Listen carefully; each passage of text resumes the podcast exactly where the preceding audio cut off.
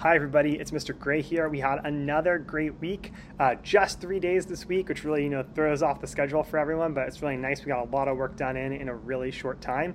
Uh, next week, we're back to a full normal week schedule from January 24th through January 28th. So keep that in mind. We're back to normal. Monday and Tuesday we get out at 210. Wednesday is an early day at 1:40, and then Thursday and Friday are 210. I have some big announcements. Um, about dates and things. But first, I have a kind of a fun announcement for you is that, you know, I would say this a lot in sixth grade because it's a different structure, but we just passed halfway through the year. So Friday, uh, the 21st, is the 93rd day of school. So we're just past halfway. And an interesting thing happens halfway through third grade. Now that we're in the second half of third grade, your students are closer to their first day of eighth grade than the first day of kindergarten which is a wild place to be. But you're going to hear me more often at the second half of this year kind of get ready for that kind of upper grade kind of thinking um, because we're now getting close and there is a big shift from third to fourth grade and then beyond. But having that kind of um, idea in mind that, you know, kindergarten probably seems like not that long ago, maybe because things have been different the last couple of years, but maybe in terms of academics haven't been that long ago. But now we're closer to eighth grade. We're closer to the first day of eighth grade than the first day of kindergarten. That's really like a wild situation to think about. So, other announcements, I've gone through these before. Global School Playdate is going to be Wednesday, February 2nd. We're going to play all day that day, and I'll talk about it a little more next week. But we're going to have board games. We're going to go outside and play. We're going to go outside just to play the board games. You know, we're going to be going back and forth between inside and outside. That'll be a really fun day. Open house is scheduled for Thursday, March 31st. We have no school um, Friday, February 18th, and um, Monday, February 21st. We're going to do Read Across America Day, um, which is a read all day day on on Wednesday, March 2nd. Please continue doing your multiplication and division facts practice. I'll talk a little bit more about that in a second. Um, we didn't do spelling words this week, but be back to normal spelling next week. And then finally, we finish our first Wordament, which is a word tournament.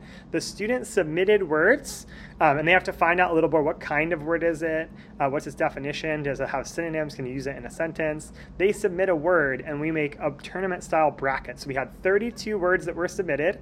Um, it's on my web page. If you click on Wordaments, it's also on the updates page, and you can kind of see that the students voted, you know, like a bracket. This word beat this this word, this word beat this word. Um, so we got all the way to the finals. We had the finals this week. The winning word this week was pneumono ultra microscopic silicovolcanoconiosis, uh, which is a disease of the lungs caused by volcanic ash. Um, and that was submitted by Edbert. So Edbert was the winner, and he just beat out closely. Our runner-up was onomatopoeia, submitted by Hannah. So we've had some wonderful words, and you can kind of follow along. The kids are getting ready now uh, and starting to submit for our next round, but we already have our first champion word. On to academics. Next week in Reader's Workshop, we're going to continue our character studies unit. This last couple weeks, we started by talking about ways to get to know characters. And we even started growing ideas about characters and then growing deeper theories about characters. And what that kind of looked like was uh, like first I'm getting to know the character like a friend. I'm noticing the traits. I'm able to like introduce my character to someone else because I'm thinking about how they act and the things that they do and what things that they say to get to know them, just like I would get to know a friend. And then I start to develop a theory about that character. So we're reading uh, a, book out loud right now called Dragons in a Bag, and there's a kid named Jax, and he um, has a lot going on in his life. His family might get kicked out of his house. Um, his mom is kind of taking care of that. His dad's not around. He passed away. And so his grandma's having to take care of him, but she's kind of weird. So there's a lot of things going on. So I'm first getting to know Jax. And then I'm starting to develop theories about him. And the theory we came up with is that Jax opens his heart to everyone. Um, and then I'm going to ask myself why that is. And the kids today were writing about why they think characters are the way they are. And that is really advanced thinking. Um, and so that's kind of what we are, that's like the foundation that we're laying. Um, and then next week, we're getting into the character's journey. So we're going to talk about how stories are shaped like mountains. Um, and we can watch characters go up and down They have moments uh, that are high and then moments are low. Um, we're going to expect characters to face and react to trouble, and we're going to notice the role of secondary characters and illustrations in stories, what roles that those things play. So the next little section of our unit is all about the character's journey, and you can imagine as we get to know the characters, as we follow the character's journey, we're just creating building blocks for being really deep thinkers about fiction books. As I was talking before, how we're getting closer to upper grades you know, as we get into upper grades, upper grade students can pretty much read any book, but the level of analysis and depth of thinking is what separates them in reading. So we're really trying to like push students um, and really kind of lay these foundational building blocks for really analysis of reading. In writing, we have been doing the baby literary essay, and that's closely related to like opinion writing. It has the same structure as opinion writing, which we haven't quite gotten into yet. But we've all, all the kids have been, we're reading the same story. It's called Each Kindness. Um, they've really looked at it deeply, so you could definitely ask your student about Each Kindness and what they thought about it, what they've written about it, because then they've now written uh, three different literary essays just about that really quickly, and they have found how to find evidence. Um, so that's going to continue. They're going to publish about each kindness and the literary essay that they chose to write. We chose a couple all together about characters that a character was persistent, that a character was unkind, and they had to find evidence from the story to support that. Um, and then they're going to actually end up publishing the one that they choose. So they're going to choose like a a, a, a, claim, a big, bold opinion, a thesis statement um, about one of the characters in the story, and then they're going to write this literary essay, um, and that will lead into doing it in their own book. Now, reading and writing are really closely connected right now, um, and the reason is in reading, they're getting to know characters and developing theories which sound just like thesis statements.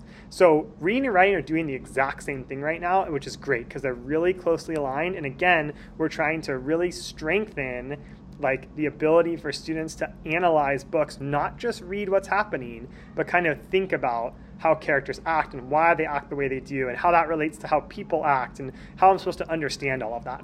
So that's how reading and writing are going along, but they're both going to continue in that same kind of way and be really closely related for a little bit. We'll have a published literary essay next week, and then the kids are going to start to write literary essays about characters in their own books after that.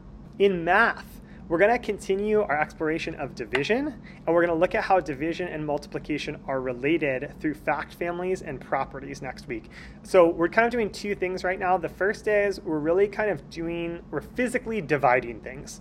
So the students are making equal groups, and we're, we're sharing things fairly, and we're talking about division and how it can be understood in two ways. So the other day we were just sharing crackers, um, and the kids had like physical things to manipulate and make groups. So if I have 36 crackers, I can split those in a lot of ways. I can give nine crackers to four kids, but I can also give four crackers to nine kids. And so I am able to understand that in different ways. And what we would say is we would say that there is, I'm, I'm looking for how many groups and how many in each group. Um, and then we're also relating that to uh, multiplication.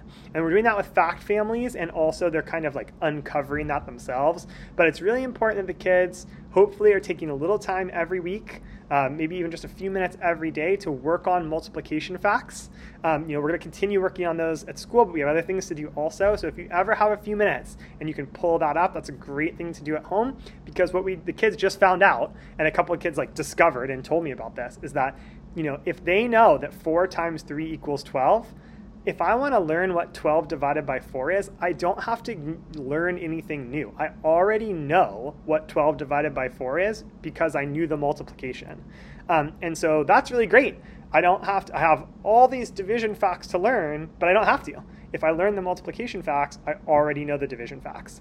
So we're kind of learning conceptually what division is, how to, how to do it like physically, how to write about it, we're learning the equation, but we're also learning the facts and how to decipher the facts from multiplication. In social studies, we're going to continue learning about the three branches of the federal government um, and the role of each branch. And in science, we're going to look at the life cycle of butterflies.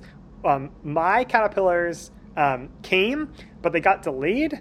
and so they didn't make it alive for us to study, which is really unfortunate. But Mrs. Farley's um, did make it here on time, and so both of our classes are studying the caterpillars. They're out in the hallway between the classes. Currently, what we've noticed is that when we first looked at the caterpillars, they were in these little cups and they have food inside, um, and they look the same now a few days later, except much bigger. They've obviously been eating. So we're going to continue kind of studying what happens in the life cycle of a butterfly, and then we're going to be physically watching what happens as well.